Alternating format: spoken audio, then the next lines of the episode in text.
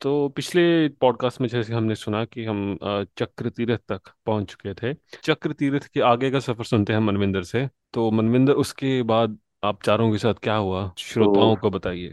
अ, हम सब पूरा चौदह घंटे का सफर करने के बाद उस दिन वहां पहुंचे थे, लेकिन हमें बहुत अच्छा लगा क्योंकि खुला मैदान था। इतना कठिन ट्रैक कर, ट्रेल करने के बाद सब थके हुए थे, बहुत ज्यादा थके हुए थे। और एक जो मेरे मित्र हैं अ, संदीप पांडे, वो उनको एएमएस के सिम्टम भी आ गए थे। उस दिन हमने जल्दी सबसे सब कुछ अपना टेंट पिच करके वहाँ पे खाना वगैरह का अरेंजमेंट फटाफट से किया, लेकिन संदीप ने उस रात कुछ ज्यादा खाना नहीं खाया। तो हमारा सुबह का ये प्लान था कि जल्दी से उठ के सतोपंथ के आगे का हम देखेंगे। सतोपंथ क्रॉस करने के बाद तो हमें बताया गया था कि ये एक काफी तीन किलोमीटर का उपसीधा सीधी सीधी चढ़ाई होगी, जो कि रास्ता बहुत कठिन होगा।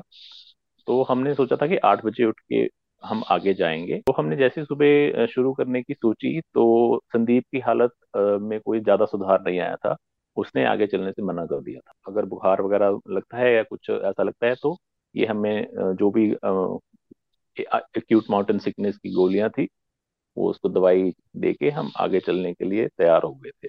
हम तीनों निकले, साढ़े आठ बजे के आसपास हमने प्रस्थान किया। और रास्ता ऐसा था सिंपल, जैसे हमने पिछले दिन चौदह घंटे का सफर किया, जो कि ग्लेशियर के ऊपर रेत और मोरेन बॉर्डर जिसे कहते हैं पथरीला रास्ता, उससे भी ज्यादा पथरीला रास्ता था। ये मौसम बीच बीच में करवट ले रहा था, बीच में बादल आ रहे थे, बीच में ऐसा लग रहा था कि बर्फबारी भी शुरू हो जाएगी, जो कि बीच में हुई भी। तो रवि ने फिर से एक बार चार्ज लिया इसका यात्रा का। वो हमें रास्ता दिखा रहे थे और साथ साथ लेकर जा रहे थे। तो ये कह लीजिए कि कम से कम हमें ग्यारह बज गए होंगे। साढ़े आठ बजे शुरू करने के बाद ग्यारह बजे के पास हम एक हमें झील जैसी प्रतीत हुई जगह, और थोड़ा आगे जाने के बाद पता लगा कि यही सतोपंथ ताल है, जिसे जिसकी यात्रा साल के मॉनसून के समय में होती है। वहाँ सतोपंथ की खासियत ये है कि वहाँ पर जो भीम थे, जो दूसरे सबसे बड़े पांडव थे, उन्होंने अपने प्राण न्यौछावर किए थे। वो ताल ऐसा है जहाँ की धार्मिक मान्यता बहुत ज्यादा मानी जाती है। जो भी बड़े बड़े सिद्धि प्राप्त साधु हैं वहाँ पर अपना तप करते हैं, जो कि साल भर चलता है। और ऐसे ही हमें दो साधु संतों ने अपनी कुटिया में आमंत्रित किया चाय और बिस्किट के लिए। और okay. आप यकीन नहीं मानेंगे, उनकी उम्र उनकी उम्र एक की चौबीस साल थी और एक की अट्ठाईस साल। वो छोड़ चुके थे पूरी दुनिया। एक तो चंडीगढ़ से ही था जहाँ से मैं हूँ। उन्होंने बोला कि हमने मैंने इंजीनियरिंग की पढ़ाई पूरी करने के बाद ये सब यहाँ पे आने का निर्णय लिया है। और जो दूसरे थे वो अट्ठाईस साल के जो थे, एक्सप्रेशन कह लीजिए, हाव भाव बहुत ही शांति में, बहुत ही मतलब ठहरे हुए इंसान के जो होते हैं। तो हम तो अपने साथ अपना पूरा गियर लेके चले हुए थे कि मतलब सतोपंथ के बाद हम स्वर्गरोहिणी अटेम्प्ट करेंगे, जो कि एक चोटी की क्लाइम करने जैसा ही प्रतीत होता है। जैसे ही हम उस कुटिया के अंदर इस बारे में वर्णन करना शुरू कर रहे थे तो उनमें से ही जो बड़े थे साधु, उन्होंने बताया कि जब तक आपकी पूरी मन की शुद्धि नहीं होती तभी ही आप इसको कर सकते हैं।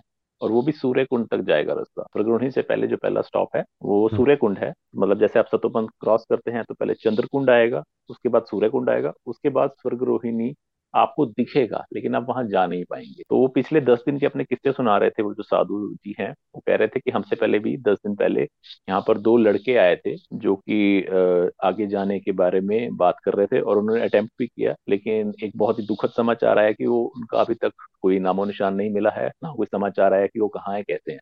उनका बैग जरूर मिला लेकिन वो नहीं मिले। तो जो भी इस यात्रा में आते हैं, सावन के महीने में आते हैं, वो सूर्यकुंड तक होके वापस चले जाते हैं। स्वर्गरोहिणी स्वर्ग की जो तीन सीढ़ियां उनको दिखती है साथ में से, उसको उसके दर्शन करके वापस चले जाते हैं। पहले इसके लिए बहुत ही कठोर तप करना पड़ता है, एक बहुत ही सादा जीवन जीना पड़ता है। तो ये सब बता रहे थे। तो हमें ठीक है, हमें आ, हमने उनकी बात को एक बार सुन लिया, लेकिन मानेंगे तभी जब हमारे साथ ऐसा कुछ होगा। तो हमने तीनों ने बैठ के निर्णय लिया, ठीक है, उनका हम आदर सत्कार करते हैं साधु संतों का। तो लेकिन हम तीनों ने एक बार सोचा। रवि थोड़ा हिचकिचा रहा था कि नहीं, हमें नहीं जाना चाहिए, हम ठीक नहीं है। अरविंद था और मैथ था। हमें सतोपंथ जाके बहुत अच्छी अनुभूति हुई थी। मतलब ऐसा लग रहा था कि इससे बढ़िया कोई चीज नहीं हो सकती।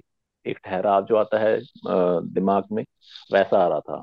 सुख की प्राप्ति, ब्लिस कहते हैं इंग्लिश में, वैसा अनुभव हो रहा था। तो हमने डिसाइड किया कि चलो ठीक है, एक अटेम्प्ट दे के देखते हैं। हमारे पास सामान है, इतनी दूर आया है, अटेम्प्ट करके जाएंगे। आगे जो होगा देखा जाएगा। तो हमें कम से कम एक घंटा हो गया था, हम रिज पर बैठे थे। जैसे ही चलने की तैयारी करने लगे, जैसे चंद्रकुंड का रास्ता आता है, रास्ते में हम जैसे ही आगे बढ़ रहे थे तो मौसम एकदम से चेंज हो रहा। अभी हम एकदम साफ मौसम में बैठे हैं, धूप है, लेकिन हम जैसे ही दस कदम आगे बढ़ा रहे हैं बादल आ रहे हैं, हवा तेज चलने लग रही है, ठीक है, हमारा जो हमने रेन कोट पहना हुआ है वो बहुत बुरे तरीके से उड़ रहा है। तो हम हवा जैसी तेज चलती है, हम वापस पीछे आ गए। हम जैसे पीछे आए, थोड़े कुछ सेकंड्स वेट किया तो मौसम फिर साफ हो गया। मैंने चलो ठीक है, मौसम खराब होना होगा, साफ होने का वेट करते हैं, लेकिन तभी साफ हो गया। तो हमने फिर से शुरू किया तो फिर वैसे खराब हो गया। ऐसा करते करते हमें चार बार हो गया, दस मिनट हो गया ऐसा करते हुए। पांचवी बार में हम जैसे ही जाने लगे तो बर्फबारी शुरू हो गई, बहुत ज्यादा बुरे तरीके से।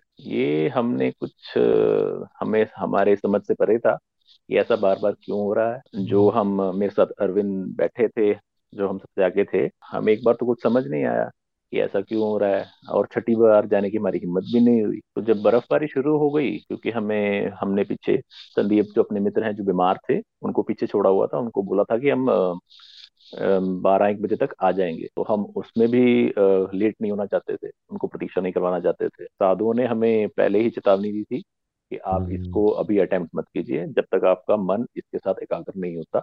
इसकी जो जगह की महत्व महत्ता है उसको समझिए, ढंग से आइए, फिर अगली बार अटेम्प्ट करेंगे, तब तक के लिए हम वापस चलने के लिए तैयार हैं। तो वापसी भी बहुत बर्फबारी होती रही, काफी देर तक, आधे रास्ते तक हुई।